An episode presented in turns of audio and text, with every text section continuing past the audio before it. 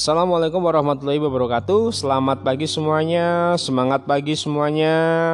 Semoga pagi ini Atau hari ini kita selalu diberikan keberkahan. Dan doa kita masih sama. Semoga pandemi segera berakhir Dan kita bisa beraktivitas seperti sedia kala. Baik setelah materi Sebelumnya membahas tentang kesimpulan-kesimpulan pada masa demokrasi terpimpin yang di dalamnya ada konfrontasi antara Indonesia dengan Malaysia. Pada sesi ini saya akan menjelaskan lebih detail mengenai konfrontasi antara Indonesia dan Malaysia.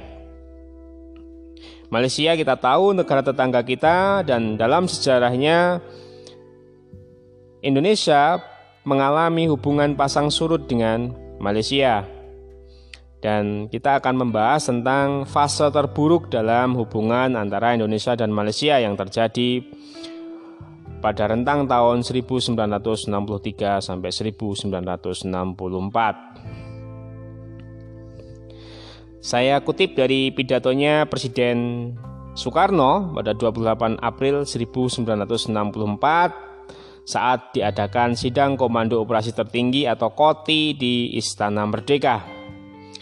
Malaysia adalah bahaya, membahayai, membahayakan revolusi Indonesia. Karena itu, maka kita serempak seia sekata, Malaysia harus kita ganyang habis-habisan. Ada kata ganyang habis-habisan. Itu sebuah frase kata yang keras untuk menghabisi Malaysia dan itu menandakan bahwa hubungan Indonesia Malaysia tidak sedang baik dan mengalami fase terburuk dalam sejarah. Maka kita sering mendengar istilah ganyang Malaysia, ganyang Malaysia, ganyang Malaysia. Uh, sedikit informasi, sedikit informasi terkait dengan KOTI. KOTI atau tadi yang sudah saya jelaskan Komando Operasi Tertinggi adalah sebuah badan lembaga atau operasi yang mempunyai tugas pokok yaitu operasi pengamanan terhadap pelaksanaan program pemerintah pada umumnya khususnya di bidang konfrontasi terhadap unsur-unsur kolonialisme ataupun imperialisme dalam segala hal manifestasinya serta mengamankan terhadap pelaksanaan program-program ekonomi yang dijalankan oleh pemerintah. Kita lanjut apa yang membuat Presiden Soekarno murka terhadap Malaysia? Alasan pasti kompleks sekali. Saya mulai dari awal, saya jelaskan dari awal bahwa Malaysia muncul setelah golongan komunis yang pada awal kemerdekaan Malaya mengancam kedudukan raja-raja Melayu yang didukung Inggris berhasil dilumpuhkan. Sedangkan di sisi lain, golongan komunis di Brunei, Singapura, Sarawak, dan Sabah yang pada saat itu masih diduduki oleh Inggris terus melakukan perlawanan terhadap pemerintahan Inggris. Sementara itu, Inggris tidak lagi sanggup mempertahankan wilayah-wilayah tersebut dalam jangka waktu yang lama. Di saat bersamaan, Inggris dan Malaya mempunyai perjanjian pertahanan bersama. Tujuannya adalah menjaga keselamatan, kemajuan ekonomi, dan kestabilan politik. Oleh karena itu, untuk mewujudkan cita-cita, maka dibentuk atau didirikan persekutuan yang lebih besar, yaitu adanya konsepsi untuk membentuk negara Federasi Malaysia yang di dalamnya melibatkan negara-negara bagian antara lain Brunei, Singapura, Sarawak, Sabah, atau Kalimantan Utara. Apa alasan Inggris atau apa alasan yang mendasari Inggris membentuk negara Federasi Malaysia? Itu tidak lepas dari alasan ekonomi. Karena Inggris tidak siap kehilangan sumber uang dari Malaya Ingat, Malaya adalah nama lain dari Malaysia. Kemudian tidak siap kehilangan sumber uang dari Singapura dan Kalimantan Utara atau Brunei. Kita tahu Malaya merupakan atau Malaysia merupakan penghasil timah, karet dan minyak kelapa sawit. Sedangkan Brunei merupakan penghasil bahan-bahan tambang dan minyak. Sedangkan Singapura merupakan pelabuhan transit yang bisa dijadikan pusat kendali kekuasaan maupun ekonomi. Nah, mendengar keterlibatan Inggris tersebut, Soekarno yang memang kebijakannya anti kolonialisme dan imperialisme mengendus adanya praktek neokolonialisme atau kolonialisme baru. Ini dianggap Soekarno sebagai akal bulus Inggris. Maka dari itu, segera atau Presiden Soekarno segera mengeluarkan pernyataan tidak setuju dengan adanya negara Federasi Malaysia. Memang kehadiran Inggris ini menjadi pemicu utama ketidakharmonisan antara Indonesia dan Malaysia. Indonesia terus menganggap bahwa Malaya atau Malaysia hanya berpura-pura merdeka karena tak pernah menempuh hiruk pikuk revolusi seperti Indonesia. Dan para pemimpin Indonesia meyakini Malaysia hanya merdeka secara de jure, secara hukum, ada proklamasi di situ, tapi secara de facto Inggris masih berkuasa.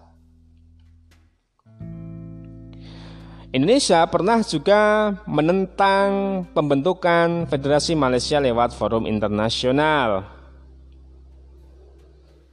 Bertepatan dengan konferensi solidaritas bangsa-bangsa Asia Afrika yang diselenggarakan di Moshi, Tanganyika pada 5 Februari 63, Indonesia mengecam dan mengancam dengan pedas pembentukan Federasi Malaysia dan meminta konferensi mendukung gerakan Kalimantan Utara yang pada waktu itu menentang penjajahan dan menuntut kemerdekaan.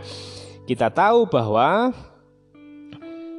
sebelum peristiwa itu ada sebuah peristiwa lain yaitu Tentara Nasional Kalimantan Utara atau TNKU melakukan pemberontakan di Brunei pada 8 Desember 1962. Mereka bertujuan memproklamasikan kemerdekaan Kalimantan Utara yang terdiri dari Brunei, Sarawak, Sabah, dan mencoba untuk menangkap Sultan Brunei meskipun tujuan tersebut gagal.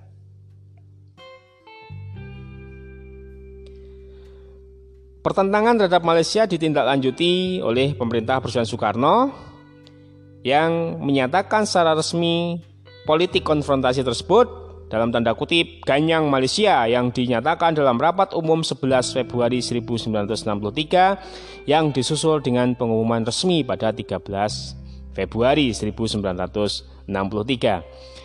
Apakah tidak pernah ada cara diplomasi untuk menyelesaikan konfrontasi dengan Malaysia ada. Jadi sebelum betul-betul konflik berkepanjangan sebenarnya sudah ada upaya diplomasi untuk menyelesaikan permasalahan itu. Dan penyelesaian diplomasi ini sebenarnya bukan diplomasi karena ada negara lain yang terlibat. Jadi konfrontasi dengan Malaysia itu bukan hanya Indonesia, namun Filipina pun juga ikut dalam arus perseteruan dengan Malaysia. Kalau Filipina itu tidak setuju dengan Federasi Malaysia karena mengklaim Sabah yang menjadi bagian dari Federasi Malaya dimiliki oleh Kesultanan Sulu. Kita tahu wilayah Sulu adalah bagian dari Filipina, terutama Filipina Selatan yang dalam sejarahnya disewakan atau hanya disewakan pada Inggris, jadi bukan milik Inggris sepenuhnya. Nah, perjanjian antara tiga negara yaitu Indonesia, Malaysia dan Filipina dipimpin oleh Abdul Rahman dan juga Presiden Filipina pada waktu itu. Perundingan berlangsung di Manila 7 Juni 63 di mana kedua negara menyatakan tidak keberatan asal negara-negara bagian tersebut terbentuk atas kemauan sendiri untuk merdeka bukan bentukan Inggris. Perjanjian damai atau upaya diplomasi itu sering disebut sebagai Mapilindo singkatan dari Malaya, Indonesia dan Filipina. Yang kedua, karena merasa masih belum menemukan titik temu, akhirnya diadakan konferensi tingkat tinggi atau KTT di Filipina pada 31 Juli sampai 5 Agustus 1963. PBB memutuskan bahwa perlu adanya hak untuk merdeka. Perlu adanya hak untuk negara-negara bagian mengatakan kemauannya atau disebut sebagai self-determination. Namun, apa yang membuat Soekarno semakin murka karena adanya pelanggaran. Belum genap PBB mengumumkan hasil self-determination yang dijalankannya, Malaysia sudah mengumumkan pembentukan negara Federasi Malaysia pada tanggal 16 September 1963. Mengetahui hal tersebut, Soekarno marah dan memutuskan segala bentuk hubungan diplomatik dengan Malaysia karena dianggap melanggar misi PBB. Dampaknya luar biasa karena muncul demonstrasi besar-besaran menentang berdirinya Federasi Malaysia yang terjadi di Indonesia. Kedutaan besar Inggris dan sebanyak 21 rumah stafnya yang berada di Jakarta dibakar habis. Mobil-mobil dibakar, perkebunan-perkebunan Inggris di Jawa dan Sumatera disita dan kemudian pemerintah mengumumkan penyitaan atas semua milik Inggris di Indonesia. Kedutaan besar Malaysia pun diserang 25 September 1963. Dan selanjutnya Presiden Soekarno mengumumkan secara resmi bahwa Indonesia siap untuk mengganyang Malaysia. Dan ada fakta lain yang menyebabkan kekesalan Presiden Soekarno karena pada 17 September 1963 ada demonstrasi besar-besaran juga di kantor kedutaan RI di Malaysia. Yang pada waktu itu demonstran diketahui merobek foto dan menginjak lambang Garuda di hadapan Perdana Menteri Tuanku Abdul Rahman. Ini yang semakin memperkuat Soekarno untuk mengganyang Malaysia. Nah, kemudian pada pidato pada pidato pada apel besar apel besar sukarelawan pengganyangan Malaysia di depan Istana Merdeka pada 3 Mei 1963 di hadapan 21 juta sukarelawan. Presiden Soekarno berbicara mengenai Dwi Kora. Di garis bawahi ada Dwi Kora atau di dikenal sebagai Dwi Komando Rakyat yang berisi perhebat ketahanan revolusi Indonesia, kemudian bantu perjuangan revolusioner rakyat Malaya, Singapura, Sabah, Sarawak, dan Brunei untuk memerdekakan diri dan membubarkan negara Malaysia. Sebenarnya maksud utama Dwi Kora adalah bukan bermusuhan dengan bangsa serumpun yaitu bangsa Melayu, bukan bermusuhan dengan negara tetangga atau negara jiran, tetapi untuk membangkitkan semangat nasionalisme, militansi, dan patriotisme dalam rangka mengusir Inggris atau mengusir praktek imperialisme dan kolonialisme di wilayah Asia oleh bangsa Melayu sendiri. Dan kita kenal ada slogan baru Presiden Soekarno berkaitan dengan aksi Ganyang Malaysia, maju terus, jangan mundur, dan ini dadaku, mana dadamu? Itu dua slogan yang sangat dikenal pada waktu itu. Semakin memanasnya hubungan Indonesia Malaysia, akhirnya PBB melakukan KTT kembali dalam upaya perundingan damai antara dua negara Indonesia dan Malaysia. Perundingan lanjutan dengan Malaysia rencananya akan dilaksanakan atau dilakukan di Tokyo, Jepang. Dan pada pertemuan puncak yang berlangsung pada 20 Juni 64, Presiden Filipina sempat mengusulkan perundingan diadakan di negara netral. Namun usaha yang dilakukan Inggris untuk menjadikan Malaysia sebagai anggota tetap Dewan Keamanan PBB membuat Presiden Soekarno semakin geram. PBB dianggap tidak adil. E, istilah kerennya ya mendolimi, mendolimi Indonesia itu. Sehingga dengan sangat mantap Indonesia menyatakan diri keluar dari keanggotaan PBB 7 Januari 1965. Dan akhir perseteruan antara Indonesia dan Malaysia dikarenakan adanya gejolak politik di dalam negeri menjelang tahun 1965. Kondisi pada waktu sangat kacau dan tidak stabil menyusul adanya peristiwa G30 SPKI dan ada yang mengatakan dalam tanda kutip kudeta merangkak Soekarno tapi ini secara sejarah belum dibuktikan dengan fakta-fakta yang valid atau masih hanya sekedar hipotesis. Dan akhir cerita hubungan Indonesia dan Malaysia kembali rukun dan kembali dipertahankan pada masa pemerintahan Orde berikutnya yaitu Orde Baru yang kebijakan politik luar negerinya tidak lagi anti kolonialisme atau lebih dekat dengan barat. Dan pada 28 Mei 1966, pihak Malaysia dan Indonesia mengumumkan penyelesaian konflik setelah diadakannya konferensi di Bangkok. Nah, ah, fakta lain Sebenarnya konfrontasi Indonesia Malaysia itu tidak pernah terjadi perang secara besar-besaran, hanya terjadi kontak senjata sporadis di wilayah perbatasan.